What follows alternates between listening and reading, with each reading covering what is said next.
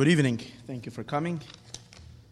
Um, tonight's class was dedicated by Mrs. Miriam Fishman, and this is in honor of her mother's yahrzeit, Bas Yerachel Bas Shmuel Aleha Shalom, Bas Shmuel Hirsch Aleha Shalom, whose yahrzeit is the 22nd of Teves, which is tonight. May her neshama have a very great aliyah to the greatest, greatest of heights. May she channel lots of brachas to you, both in the material and in the spiritual. Much, much blessings, and only, only good, and simcha, and only, only wonderful things. Uh, tonight's class was also dedicated by Ariel and Aliza Haratz, and this is in honor of Aliza's father's yahrzeit, which is going to be on Friday, the 25th of Teves. Mordechai ben Yaakov Olav Hashalom. May his neshama have a great aliyah to the greatest of heights. May he channel lots of brachas to you and the entire Haratz family, the children, a lot of nachas from them, Parnasa Barchava, and only, only wonderful, wonderful, wonderful good things, good health and only good things. Another dedication tonight was by Rami Duek from La Brea Bagel. And this is in honor also of his father's yahrzeit. It's going to be on Shabbos, the 26th of Teves. Shimon ben Moshe Olav Shalom, may his neshama have the greatest aliyah to the greatest of heights. And may he channel lots of brachas to you for only, only, only good and big, big, big, big blessings beyond, beyond what you can imagine. Um, and as Hashem, very soon we're commemorating all the yahrzeits. Um, it should be over for yahrzeits, and we should start counting for the time when all the neshamas came back down to live here in this world, which is happening, Be'ezras Hashem, very, very quickly. Be'ezras Hashem. Thank you. Okay, so this week is Parshas Va'era and um, we're in the midst of the story of Yetzias Mitzrayim. Now, on Thursday is the yahrzeit of Reb Shneur Zalman of Liadi. So first I want to announce Motzei Shabbos this week in honor of Reb Shneur Zalman of Liadi's yahrzeit, the Baal HaTanya, in which we study so much his teachings uh, all the time. So we're going to have a great Malava Malka. Everybody's invited. Uh, this is the third in our series called The Lives of Tzaddikim. So this is going to be Motzei Shabbos over here at Mayon. To have a kumzitz, music, and very, very, very special time. So come, uh, bring your friends. It'll be very uplifting, very powerful. Uh, I hope everybody can join. So, in the honor of the yahrzeit of the Baal HaTanya, who I consider my teacher, well, most of my uh, knowledge and all that comes from the Alter Rebbe, from the consequential Rabbeim after him. So um, we'd like to dedicate the class to the Alter Rebbe by sharing a powerful, powerful teaching from the Alter Rebbe, uh, which we studied this past Thursday night, and I'd like to share it with the audience of the Monday night class, those who don't have necessarily the abilities to sit for a three hour class. So, this is the synopsis and the gist of it. If you'd like to hear the longer version, please tune in to mayon.com and go to the class beginning with the words Lahavin Inyan Simchas Chasan Vakala, which we learned on this past Thursday night. Okay, so here's a synopsis. And it's another reason why I'm learning it is because the subject that has been over here recently has always been connecting to current times. Uh, we are very, very, very, very close to the coming of Mashiach. We sense the vibrations of Mashiach stronger and stronger and stronger from day to day. So we have to get ourselves uh, more and more into Mashiach's consciousness, which by learning the Torah of Mashiach and, the li- and understanding Mashiach, that helps Mashiach come to the world and helps us all transition into Mashiach's, Mashiach's, um, Mashiach's world. Okay. So in, in this week's parsha, the subject is Geula.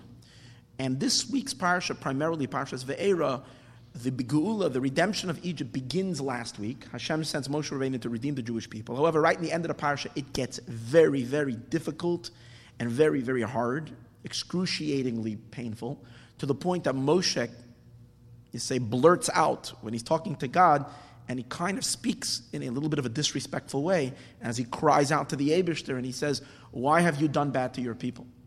To the, told the fact that Hashem has to answer him and explain to him that it looks like it's getting worse, and it is getting worse, and I feel their pain, but you should know I'm about to do something so spectacular, and the only way to get to that spectacular goodness is through the pain and through the suffering. And you just wait.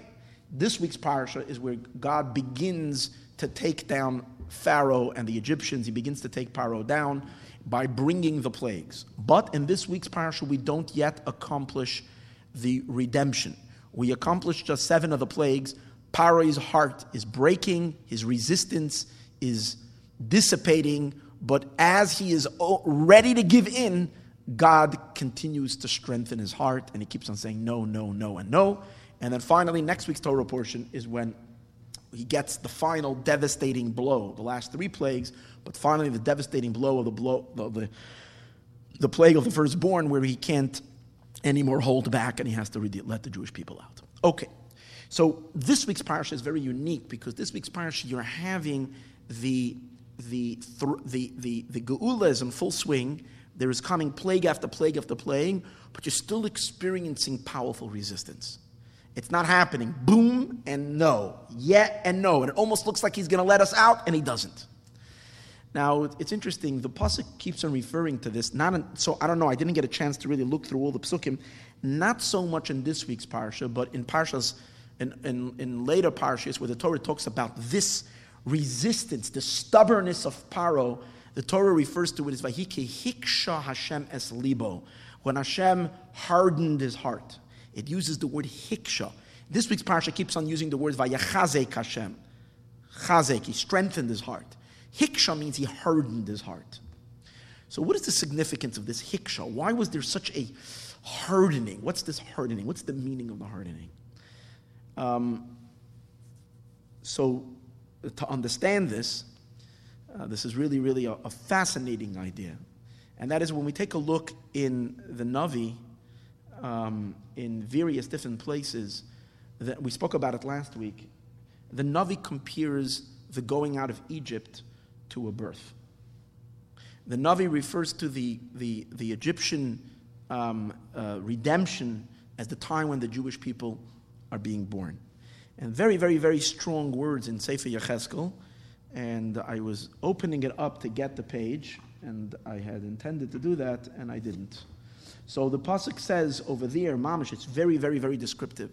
And where the psukim are speaking about, I've seen you, mispaiseses bidamayach, I've seen you wallowing in the blood, the blood of childbirth. V'omalach, and I said to you, bidamayach hayi, in your in your blood you will live, bidamayach hayi, in the blood you will live. It speaks over there of God cutting the umbilical cord. So the birth is very, very graphic description in Parsha in, in Sefer Yechezkel about the birth about Yitzias Mitzrayim being compared to a baby being born. On the simple level, it is. The birth is the birth of the Jewish people. That's on the simple level. However, um, when we take a look a little deeper, we get an amazing, a much deeper understanding that the birth that that Yitzias Mitzrayim represents, and also when we talk about the redemption that's going to be Be'ezras Hashem, Bekar of Mamish, literally very, very, very soon, is also compared to a birth. We all are familiar with the terms Chevle Mashiach.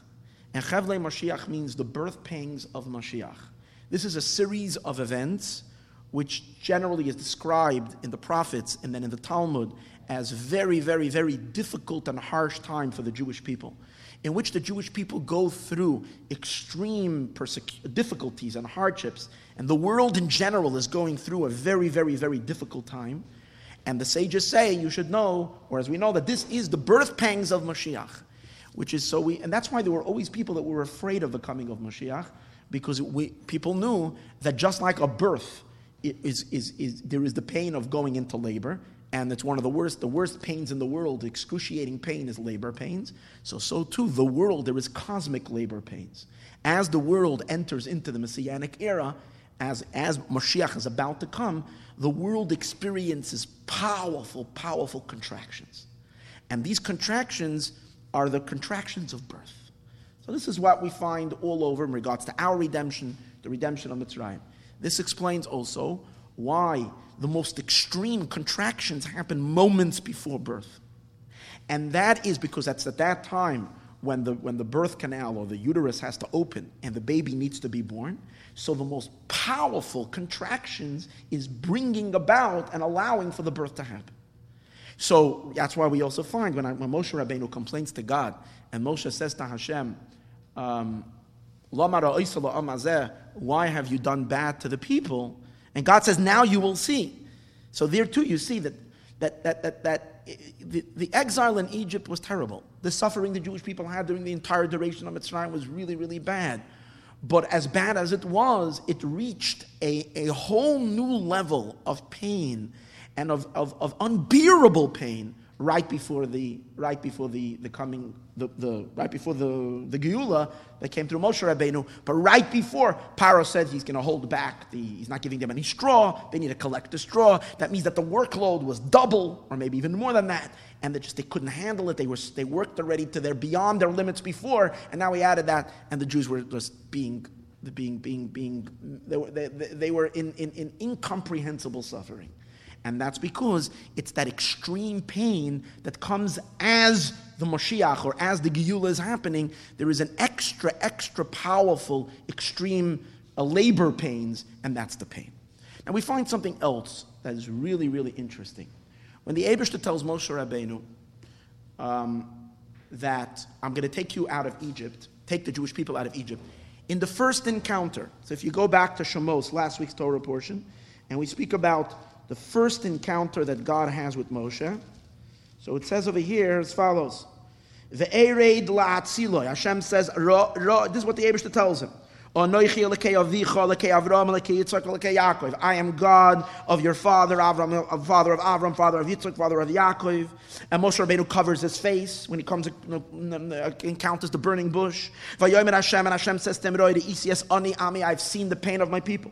Asher Mitzrayim and Mitzrayim, Besakosam and their cries, Shamati Mipnei I've heard from those that are, are oppressing them. Ki Adaiti Es Machoivov, I know their pain.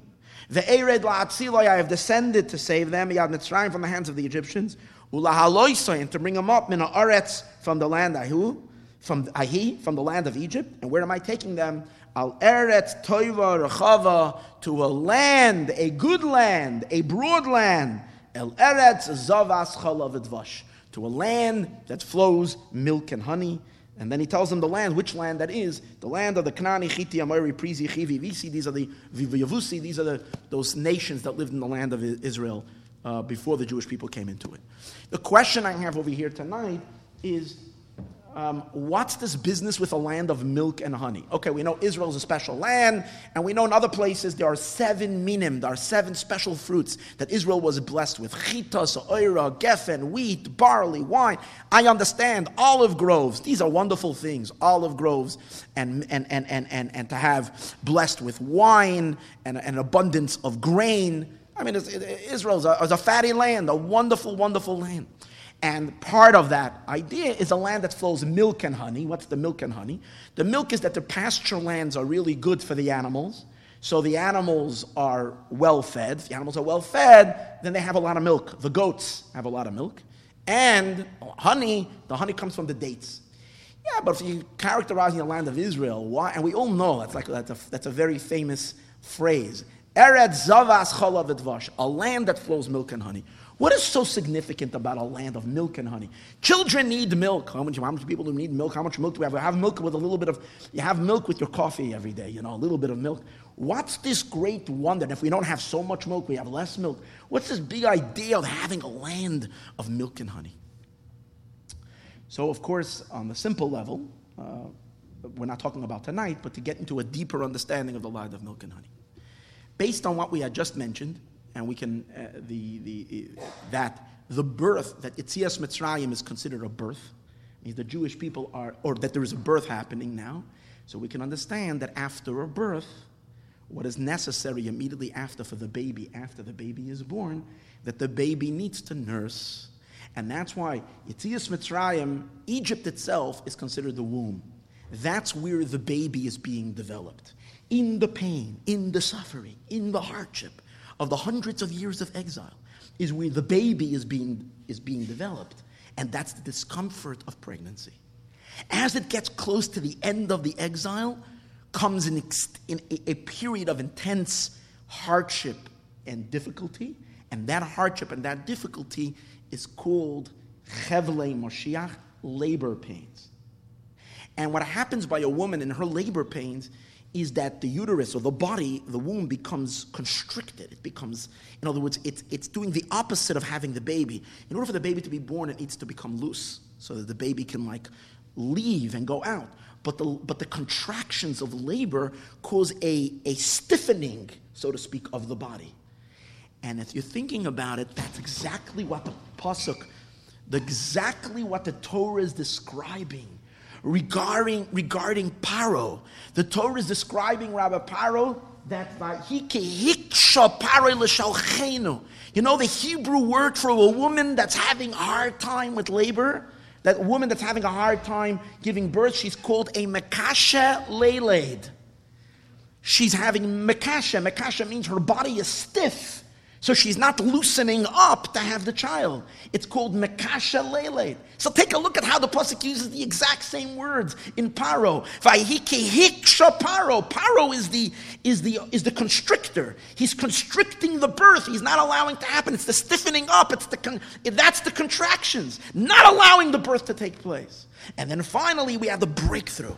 So it's interesting. If we were to take a look at this week's Parsha, Parsha's Va'era, it's the in Parshas era you have the contraction and the thrust, the contraction and the thrust, the seven makas. Each one is the breaking through as we are about to break through and, and, and enable the birth to happen. That's the that's that that's the birth. But after all of that, the next stage is there's a baby. Now you have to feed the baby. So where is the baby going to be fed? The baby has to go to the mother the mother will nurse the baby. The mother nursing, that's the land of Israel. That's the mother's breast. That's where the mother is nursing her child. Israel, Eretz Yisrael, is the land Zavas Chalavudvash, is the milk that is being given to this newborn baby that has been born in order for the baby to nurse. Wow, this takes the entire parsha of Parsha Shmois Ve'era and, and, and boy, and this whole procedure into a whole new level. But let's understand a little bit better. What does this mean? There is a baby being born, and, and, and that this baby, the exile, is a pregnancy, a pregnancy with a baby, and the baby has to be born, and then the baby, and there's the pangs of labor, and so on and so forth, and that's a, an exile for the Jewish people. What's the baby exactly? Who is the baby? And what is this baby that needs to be nursed? What's this whole process? So the idea is like this. We know that the Jewish people are referred to as God's wife. Okay? We are referred to as the Ebershter's Kala, God's bride. The Ebershter is the chassan, God is the groom, and we're the wife. Simply, a husband is a mashpia. He's an influencer. He's the one, he's the one providing. The wife is the recipient. She's the vessel.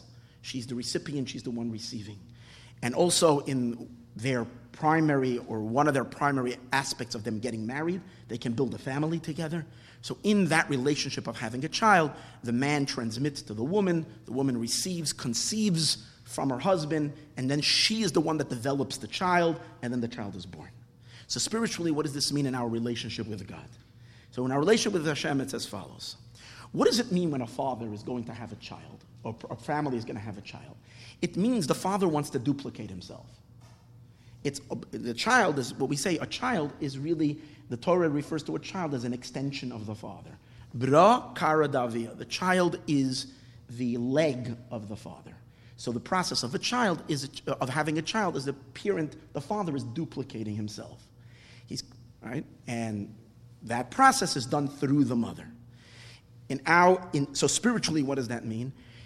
God wants to duplicate himself. Now, chas that doesn't mean a duplication. It's only one God. What does that mean? See, the truth of the Eberster, the truth of God, is not experienced within creation. When God creates the world, when Hashem creates the world, the process of creation is a process of divine concealment, not a process of divine revelation. Because in order, Hashem's truth is one of Hashem is the, the true name of Hashem is the name Yud Kei the tetragrammaton of God. The tetragrammaton is the name of Hashem, Yud Kei four letter uh, uh, of Hashem's name. And we know that those four letters, if you think in what these words mean, is we refer to that name sometimes as Shem Havaya, the name of, of Havaya. And, and, and it's actually the theme of this week's Torah portion, right at the beginning, the era. God says that to, to Moshe Rabbeinu, when Moshe Rabbeinu complained, and Hashem said, Moshe said, Why are you making them suffer? And Hashem said, I appeared to Avram, Yitzchak, and Yaakov with my name Shakai, Shin Dalid Yud, which means enough. Shaddai, enough. But I never revealed to him my name Yud K Vav K, my, my true inner name. And now I want to reveal the Yud K Vav What's the deeper meaning? The deeper meaning is God is saying to Moshe Rabbeinu, you have to understand something. We need to have a baby. The baby that's going to be born is the baby. Who's the baby? The baby is Havaya, Yud Vavke. We need to bring, I want to reveal within the world my truth, who I really am. Yud Vavke, that means it's like a child of me, someone representing who's going to contain and have within himself my truth which means my truth needs to be inserted into the world. Because initially, when God creates the world, God creates the world by dimming his light, by concealing his light. And what do we mean he's dimming his light? Hashem is de- dimming his infinity. His infinite is beyond, because the word Havaya, if you look at the word, is Haya He was, he is, and he will be. That's the word, which means altogether, there's no time and space. He's infinitely beyond time and space. When he creates the world, he creates this construct of time and space by what? By hiding and limiting his infinite, powerful, transcendental truth and only revealing a little, little constricted energy of him as he becomes a source of time and space. That source that the Abishter reveals to the world is through the name of Elokim. The name of Elokim. That's the name of Hashem. Elokim means um, judge, power. Power of God in the world, but not God's true power. His power as a creator of a finite world of time and space, but not his true transcendental infinite self. Another name of God related to creation is the name Shakai. Because when it says when God created the world, Hashem yelled, Shaddai, die, it is enough. Why is God, God, called Shakai? Because when he created the world, it says the heavens were expanding and expanding and expanding, and then the Abishta said, die, enough. So you see that the word die, which is the root of the word Shakai, Shin, Dalid, Yud, means that the Abishter is limiting himself. He's limiting himself. That means that within creation, the only godliness that we could, first of all, in creation itself, if we don't look, if we don't search, if we're not, if we're not, if we're not actively searching, it seems like one can believe that there is no creator. And the world just runs on a uh, on some natural system called Mother Nature, and there doesn't there is no there's no higher power directing it. That's number one even if someone does recognize and come to an understanding that there must have been a creator, what he can deduce and understand from the creation is only the finite energy of God that is invested in creation, only the name of Elokim, or only the name of Shakai, or only the name of Aleph, Dalid, Nun, Yud, Adoi, the way we refer to him, Ado, da da da da, Nai. That name of God that name of God is a name that we can see within creation because that's the name Adon. Adon means master, master over the world. But the Yud Vavke, that's what Hashem says to Moshe Rabbeinu. The Yud Vavke is the, the, my, the tetragrammaton, my true name, my infinite name, my boundless name, my true self that no one knows. It's not been revealed. But I want to reveal that into the world. I want to make that become the reality of the creation. I want you to be able to experience my transcendental, infinite self. How is that going to happen? So the way it's going to happen is like this. It's going to happen through a yichud, a unification. God is going to have an intimacy with his wife. Who's his wife? His wife is the Jewish people, our souls. Because our souls are part of the Shekhinah. The Shekhinah is the limited godliness that God planted within the world when he created the world. That's the Shekhinah. Shekhinah is the power of God within creation. Yud Kevavke is the power of God that transcends creation, the infinite. So the Shekhinah is the power within creation. Now, if God is, wants to reveal Havaya in the world, the Yud Vavke in the world, he need, how does he do it? He does that. He does that by having an intimacy with the Shekhinah, just like a husband takes his, himself, takes the substance of his very soul in an intimacy, and that's what he transmits in that transmission when a man is giving to his wife. He's transmitting from his essence, and that essence of himself is later, first, it's concealed within the woman as the woman is developing it into a child. And then the child is born, and everybody says, Whoa, look how cute that looks just like his father. So, what does that mean spiritually? The Abishter is transmitting his Yutke Vavke energy to the Shekhinah, to, which means into our souls, and then by us it's developing, and then who is born? Moshiach is born. And Mashiach is the person, or the being, or the era, or the time, or the revelation. It's all together, it's all unified. Mashiach is that power and that light of God. That's the infinite, transcendental light revealed through this person into the entire world. It was first revealed through Moshe Rabbeinu. He's the first Mashiach. And as we know, what did Moshe reveal? Moshe revealed miracles. Moshe revealed the beyond time and space. Moshe, through you know what happened when Moshe Rabbeinu built us a, a, a, a, a uh, he built us ultimately he built us a home for God, a mishkan. In that mishkan there was a what we call a uh, ark, and in the ark was the tablets. But we know that the ark was an amazing thing. The ark didn't take up any space, but yet the ark did have spatial diameters.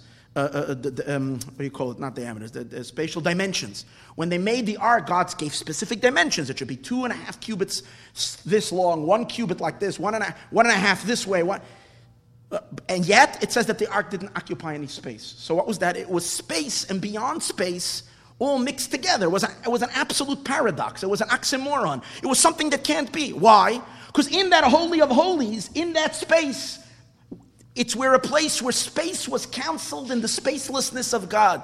It was, it was like a place that's beyond time, beyond space.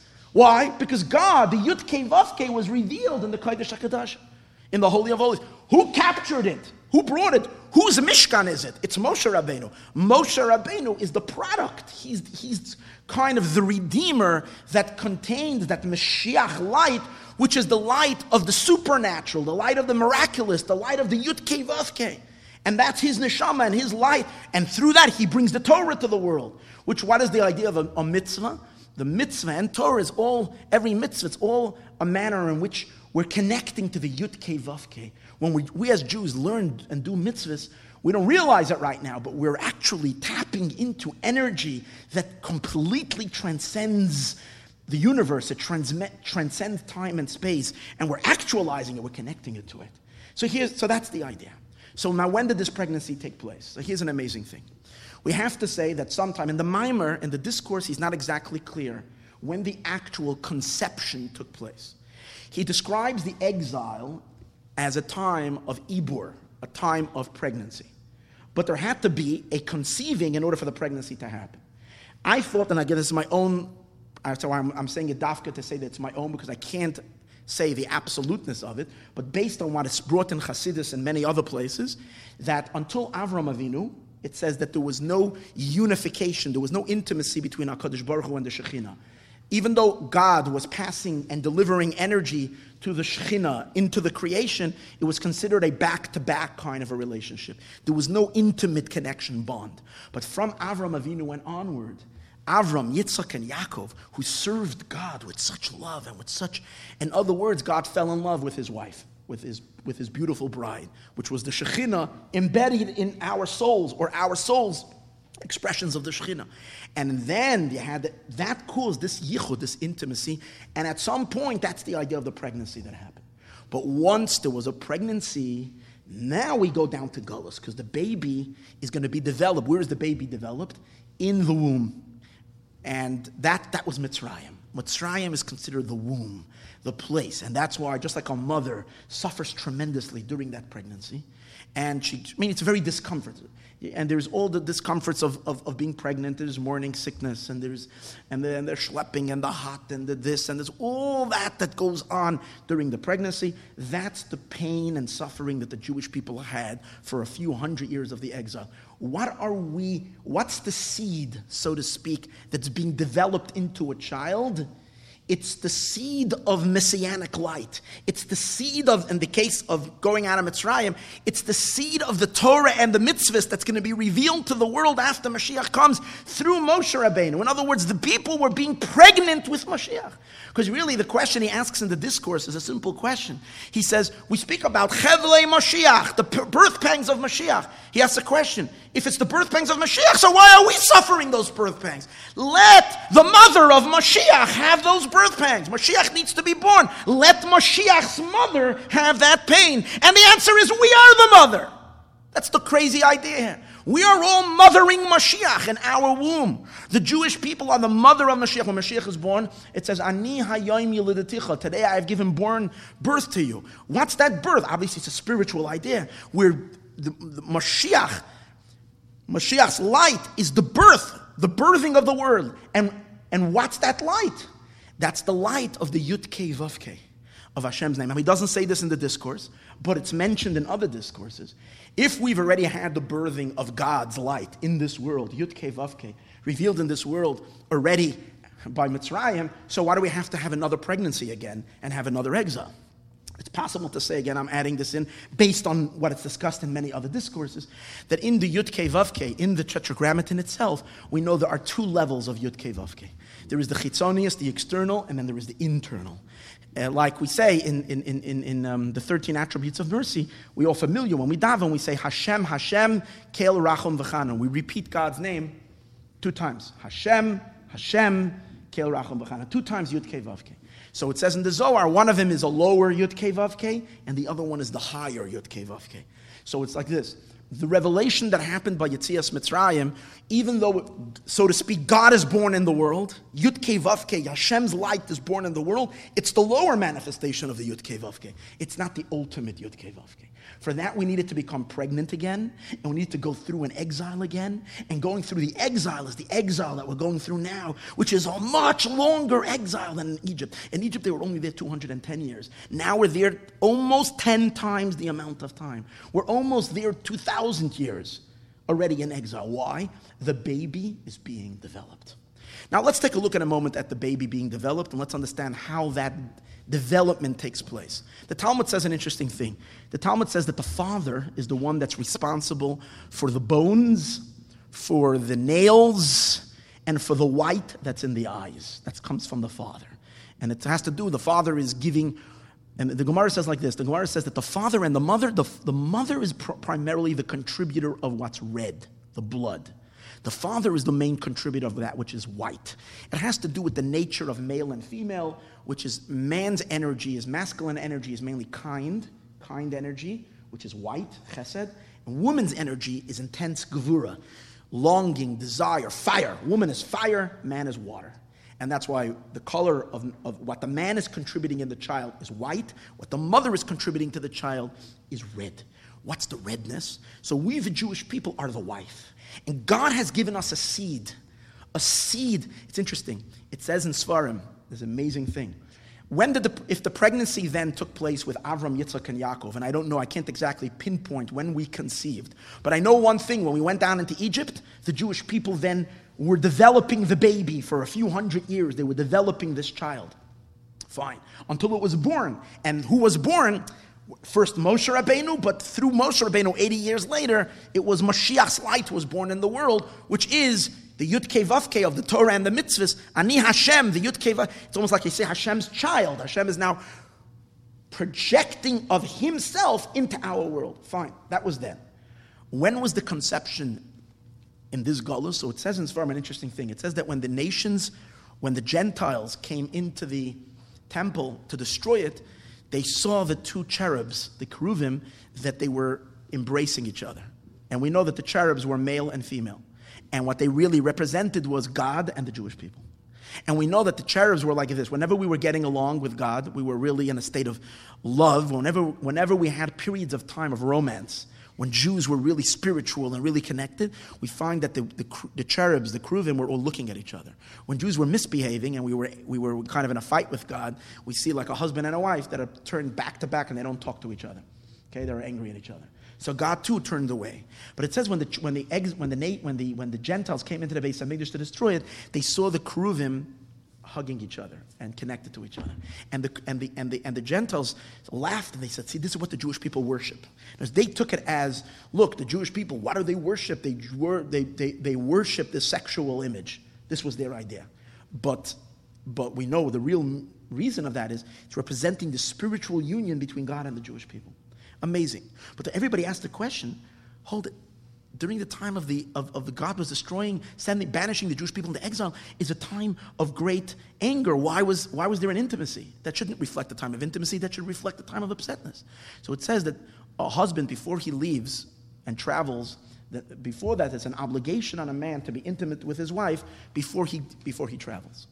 So it says that when God was really ready, chas v'shalom, to leave the Jewish people for 2,000 years and leave, her, leave his beloved wife alone, so be, right before that, there was an intense love. That love was the birth of Mashiach. Not the birth, but the impregnation of Mashiach's soul into who? Into all of our souls.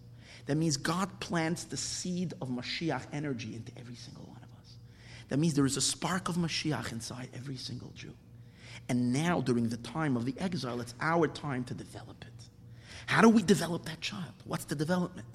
So we need to take our blood to develop it.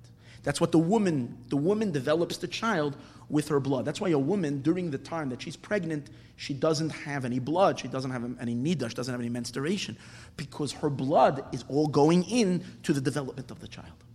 So what's, what does that mean spiritually? What's blood? Blood represents excitement. It's the thousands of years that we are yearning for godly revelation. During the Gullus, what are we doing? Where our blood is our excitement for Mashiach. We want Mashiach. We want that baby already. We were craving, we're waiting, like a woman waits for the nine months to be over. In a sense, when she waits for her baby, in a deeper sense, she's also waiting for her husband because her baby is her husband. She loves her husband. She loves her baby. It's all one idea. It's one, one aspect. She's waiting for the revelation. The what's with the baby? The baby's inside her womb. It's hidden. It's concealed. Throughout thousands of years, why is it that Mashiach has never been forgotten from the Jewish people? Why, for thousands of years, are the Jewish people, after so many times when we had our hopes high, after so many times that we thought Mashiach is coming, and then it didn't happen, and we got frustrated, but yet the Jewish people, whether it was during the fires of the Inquisition, whether it was the swords of the Crusaders, whether it was the blood paths of Khmelnytsky and the Cossacks, whether it was in the gas chambers, Jews never stopped singing Ani Maamin. We believe, we believe, we believe, and even though it didn't happen, yet, yet we believe. How is that possible? The answer is the baby is inside our womb. How can you not believe? We're dealing with something is developing inside of us. It's part of who we are. It's not something on the outside. We're not believing in some distant thing. Divin- God's light is happening inside of us. The light of Mashiach is being produced inside the soul of each and every one of us. It's this powerful light that's going to rip through the cosmos. But where is it now? Inside me and inside you, inside each and every one of us, through our yearning for Mashiach. And through our deep, he explains it, meditative prayer, in which we conceive, we wait, we want so much the revelation of Yudke Vavke, so much to experience God, but we can't experience God. We want so much to love Him, but we can't love Him. We want so much to feel Him, but we can't feel Him. That experience is all the blood. Blood is excitement. That collective blood of all the Jewish people yearning across the globe, that's the development of this Mashiach baby, of this Mashiach light. God gave us a seed, but we're developing it for thousands of years. And then comes, then comes the times of birth. As I mentioned earlier, the interesting thing uh, the, the, about the birth is like this. Even though pregnancy is, disco- is uncomfortable, Pregnancy is a, a period of a lot of discomfort, but it's manageable. You know, it's manageable. Uncomfortable, uh, you, you figure it out. I mean, it's easy for me to say, but it, it, it is, after all, it, it's a manageable. But, but, but, but childbirth, that's a whole different thing. Childbirth is already very extreme. The pains are very intense. But that happens right before the baby is born. What happens by childbirth? I mentioned earlier, what happens is contractions happen. And contractions cause the pain. And what is contractions? Contraction is, seems to be the opposite of the baby, as I mentioned earlier, the baby slipping out. The baby slipping out requires a certain expansion and openness. Contraction is a contraction. But the point is like this in order for the for the birth canal to be big enough, large enough to allow the baby to go out, there has to be a counter force. There is something first that's cause, causing a contraction, which is causing pressure, and the pressure of the baby on the on the in order to be to be born creates the opening. But the pressure is only created by a power pushing the baby further in. See what's happening? In other words there's a power that's pushing the baby in the opposite of what's supposed to happen. The baby's supposed to go out. Comes a force that's pushing in that's concealing the baby. What's, what's the difference between birth? Birth is revelation. This is concealment, a power that conceals. But that power of conceals creates an internal pressure that we will want this concealment. So the baby pushes, and that's what causes the, that's what causes the birth to happen. So here's an amazing thing. Right before sometimes people wonder if Mashiach is supposed to be coming any minute. So why is it so dark? Why is it so dark? Both physically, we have so many, we hear stories, and this one, this tragedy, and that tragedy. And I'm not giving any excuses. There shouldn't be any tragedies, there shouldn't be any suffering. But people, a lot of times, they say, how can it be that Mashiach is coming when they're seeing so many difficulties and hardships happening in the world? On the one hand, we have today's day so many signs that Mashiach is happening any minute. But on the other hand, from time to time, there was a fire last week, and the, Jews never got so a family, and I mean horrible things. And people say, but in addition to that, it's mainly the spiritual darkness. You would expect that right before Mashiach is coming. And what's the definition of Mashiach? A time when Umola, Oretz, Deus Hashem, the world will be filled with knowledge. With such great knowledge, we can expect that we should already be so enlightened. And we should already be so Mashiachtig. We should all be so excited about, and our, our passion and our love should be so spiritual, should be so fired up with a closeness to Hashem. And instead, what do we see? We're finding in our communities, people are sadly, people are, are, are like, feel that they're spiritually dead. No, no, no, no excitement. Watching gener- children, children that are struggling. So many young people don't, are not identifying with Judaism. From, from, from families in which they've grown up learning Torah, doing mitzvahs. Yet there's such a this mysterious darkness that is paralyzing so many Jews, so many people. And we're wondering, what is that? Why such darkness? Why such concealment? And the answer is, it's these contractions. Because when a, a powerful force of concealment hits, and that creates an angst. That's the point. The whole point of it is to create an angst and a frustration. And the frustration causes Moshiach's light, which is within us, that we should push Moshiach out. For instance, let's say the Lubavitcher Rebbe you see, take a look in his life. You see, as he was doing whatever he can to bring Mashiach, but it got to the 1980s, he came up with a new, He said he created this, this organization called Tzivos Hashem, the Army of Hashem, which was for children. And the main idea of this army, and one of the main things, it tries to do mitzvahs and everything, at the same time, he introduced a concept called that the children should cry out, "We want Mashiach now." And that the Jewish people should cry out Ad Mosai. And a lot of people looked at the Rebbe and said, like, why, why, why push? Let Mashiach happen. Let Mashiach happen whenever it's going to be happen. a Rebbe is the neshama of all the Jewish people. He's the, he's the, he's the root. He's a true tzaddik, a true Rebbe is called, is, is, is all neshamas are plugged into him. And therefore, when it comes, he's carrying the baby. He feels that pain of childbirth. In so, means he feels the baby has to go. He feels those labor pains. And therefore, he's telling us all, all Yidden, all the Jewish people, now is the time to push. That's what you tell a woman push. Get the baby out. Now is the time. The baby needs to be born. We need to all. That's why the Rebbe is very interesting. It was a talk where he gave, where he was so frustrated. And he said, Yidden, what can I do to get you to cry? You're not crying. And even when you cry, you cry because I'm telling you to cry, not because you really cry. And the Rebbe's crying. What is he saying? He's saying, Yidden, Yidden, let's push, let's get this baby out. But this is an unbelievable idea to understand that when we go through these hardships, this, that even though right before Mashiach things, it gets, like we always say, before it gets light, it gets darker. Always right before the, the, the, the, the, the ultimate break, the ultimate, the ultimate uh, uh, uh, uh blessing, the ultimate revelation, there is a tremendous concealment. But that's the birth pangs. Now, once the baby is born, in Mitzrayim it was Moshe Rabbeinu, the Torah, and the like. And in, in, in, in now it's going to be Mashiach. The next thing is the baby goes to nurse. What's the nursing? So the Talmud says us, tells us an interesting thing. The Talmud says that when a mother nurses, she doesn't have any. She doesn't either have any nida. She doesn't either have her. She doesn't get a period during that time either. Why?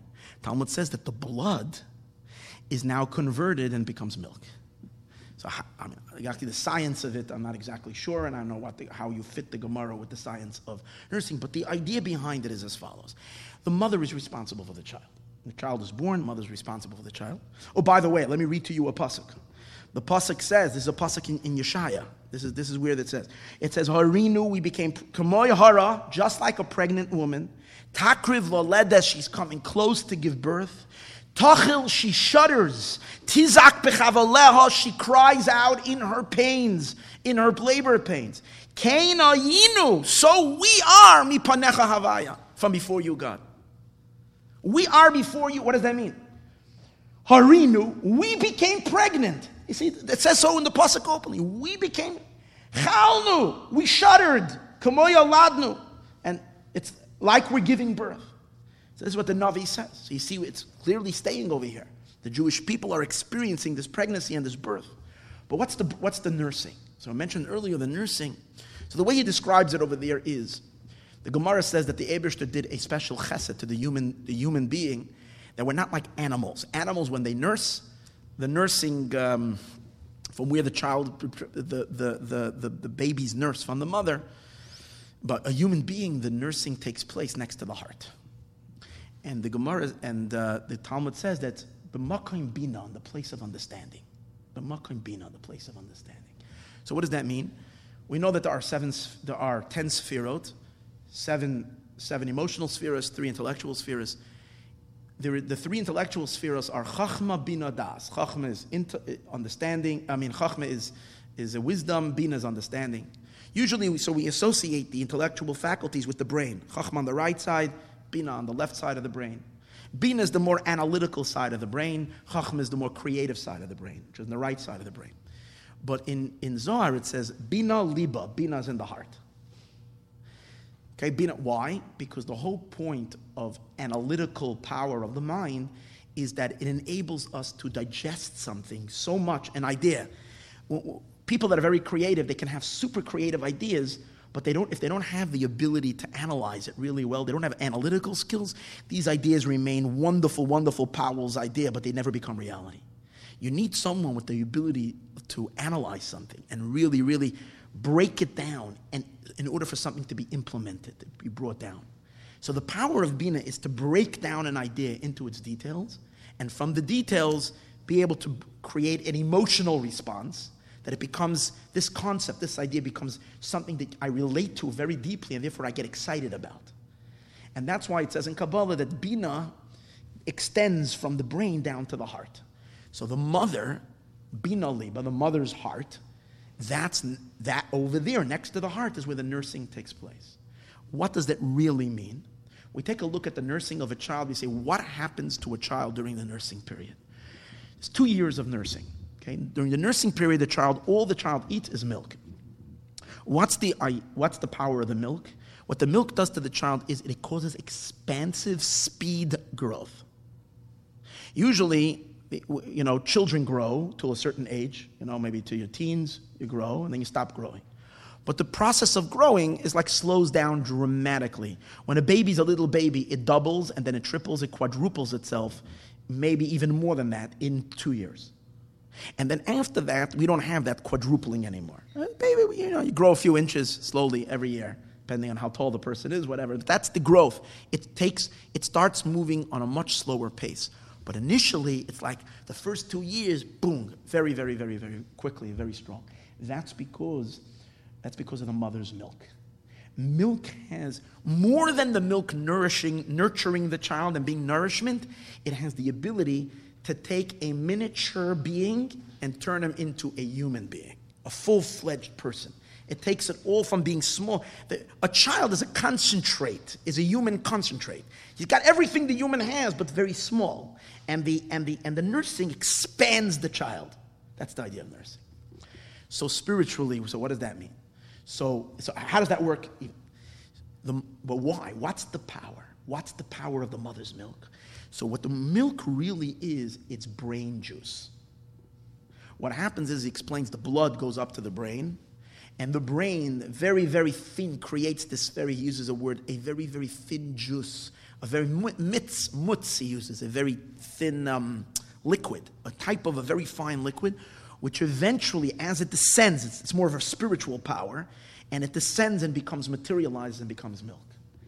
Basically, what the mother is doing during for two years is she's The milk is made up very, very much of the mother's brain cells. Again, physically and scientifically, I don't know, but that's how it's described in the Hasidic uh, uh, book. And I did not Google it to try to match it up with this. I'll leave that to you for you to figure it out so that you have your own uh, excitement in this whole thing.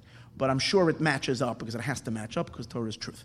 So there is a, a some element. So what you're really saying is the mother is emptying her brain into her child. That's why I, I, mentioned the other time, a lot of women complain that when they're nursing or once after have to have their baby, they've lost their brains. They lose their mind until they get it back. It's like during that time, like their mind, like their creativity, their mind, their ability, why it's just not there. And the reason for that is because you're basically feeding your brains to your child. So the child is getting all that brain power, brain, and that's creating such a development in this child and such a quick expansion. You never have a, a, a, a substance that is so saturated with brain power like, like the food that the, that, the, that, the, that the baby gets from the mother. And that's the meaning that he's eating bina, bina, makam alev, bina's understanding. And in general, chachma, the power of chachma is a seed, bina is the power to expand on something. So that's the idea of the, of the power of bina the mother's giving to the child, is that expansion. So what does it mean spiritually? We said before, the baby that is born from God, from our union with God, from the exile, is the revelation of the Yud Kei. When the Jewish people came out of Mitzrayim, they all cried out, This is God. They pointed with their fingers, Zeh Keli, this is our God. They perceived godliness in a very real way, but they were very immature in their ability to understand what they were seeing. They saw, they, they, they, they had like pop, they were like, it's like a little child screaming, Daddy. That's what it was. Or you speak to a little child and you explain to him, Tell us about your father. Doesn't know anything. He knows, all he knows is Abba.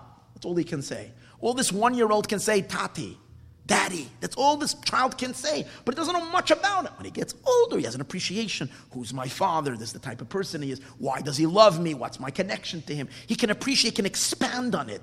But when you're a little child, you know nothing but the fact that this is your father. When we come out from exile, the godliness we produced and our relationship to it is in a very immature way. It's not developed. It's like a little baby that doesn't have doesn't have much, we don't have much expansion in it. So for that, we go to the land of Israel. And you know what happened to the Jewish people when they were in the land of Israel? The land itself nursed them. Being in the land of Eretz Yisrael and learning Torah and doing mitzvahs, it nursed them to expansion. And the Jewish people became, had such spiritual capacity. We don't know the type of Yidden that lived in the land of Israel during the days of King David and the time of Shlomo Melech. Their intense spiritual broadness of experience and understanding. But as great as it was then, it's going to be much, much, much greater when Mashiach comes. When Mashiach comes, it says, Rambam says, that when he describes the days of Mashiach, he says, "Lafikoch yiu Yisrael, Yisrael, Yidden are going to be chachamim gedolim. Jews are going to be great scholars, and they're going to know dvarim astumim. They're going to know the concealed secrets.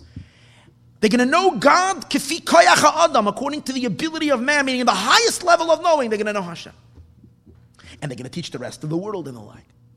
How are we going to become such expansive beings? Here's an amazing thing as dried up that we are now, we're so spiritually dried up. We're so like squeeze. Squeeze. I mentioned earlier, right before Mashiach comes. In a very short period of time, we are going to go from such limited capacity to such unbelievable expansive capacity as after Mashiach comes, because Mashiach is going to take us and nurse us in the land of Israel that nursing experience is going to be so unbelievable. There is going to be such an expansion. Basically, we won't believe a year after Mashiach comes, we won't believe that we were the same, these are the same people. And the, the, the capacity, the knowledge, people, Jews who don't know anything about Yiddishkeit today, anything, are going to be greater mystics than the Arizal. I'm telling you this, no joke. People, you meet a guy on the street, knows nothing after Mashiach be a greater Kabbalist than the greatest Kabbalists that ever were. Because the, exp- the mother's milk that we're going to get once we come into Eretz Yisrael with the coming of Mashiach, the Eretz Zavas Chola, the Dvash, we're going to, God, so to speak, is going to nurse us The Shechina is going to nurse the baby. Interesting, he says that's the meaning of Higdil Hashem. Lasei Semele. Doesn't say, it says God did something great with them. It says Higdil Hashem. The meaning of that is Higdil Yud Kei Vav Kei. That the Yud Kei Vav Kei is going to become expanded. Now the Yud Kei, when Mashiach comes, we'll be able, it's a narrow Yud Kei Vav Kei, meaning we're looking at the Yud Kei Vav Kei through a little keyhole. We're seeing just a little something. But Higdil Hashem, the Yud Kei Vav Kei is going to become expanded and great. So we're going to be able to, Hayinu and it's going to be like a dream. To be unbelievable. How far and how quickly we're going to reach such expansiveness in godly knowledge. Now to conclude, why does it also have, why do we say it's a land of milk and honey? We explained the milk, but what's the honey? What's the honey? So the idea is like this. We came out of the womb, that's Mitzrayim. We go to Eretz Yisrael, that's where we're nursing. Problem is like this. When you expose a neshama to such intense godly revelation, it's very, very possible that the soul will not be able to remain in the body because of the ecstasy and the bliss and its experience of that which is beyond the world, time and space, the infinite light, might just suck the soul into its great revelation. And all neshamas, or some souls, might just run away from bodies. And that's not what God wants. So, in order to keep the body and the soul together, God is going to release a powerful, powerful honey. What does honey do? Honey acts as a preservative when you put something, when you put, when you when you want to keep something for a long time, you keep it in honey. And what and what does it mean to preserve something? To preserve something means to cause something to like concentrate, because naturally the nature of things is that everything is made up from different cells, different things. The nature of of things as time passes, everything gets loose. If you create, if you have a, a bicycle and you use the bike every day, what's going to happen? It's going to start getting loose. The chain is going to get looser and looser and looser. Same as with a car, it gets looser. After a while, you need to tighten the screws, the bolts. Everything that's made up of a few things together, they start, it starts getting looser as the more time passes. When you say, and that's what happens. Why do things decay? Why does why does a thing get rotten or old or whatever? It's because the various different cells that are there start separating, and that's why things start breaking apart or the words in the words of the, of, the, of, the, of the ancient philosophers, the four elements start coming apart. When you put it in honey, honey keeps them together, keeps them. Spiritually, there's a spiritual honey that keeps our soul grounded in our body.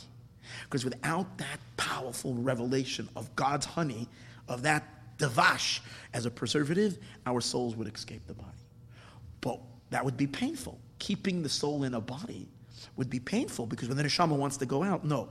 Part of that sweetness of the honey is the understanding and the appreciation that all the ecstasy and bliss that is to be experienced in the transcendental spiritual escape that the soul will run away from the body does not come close to the essence of God that's being revealed in the physical body of, of our physical bodies.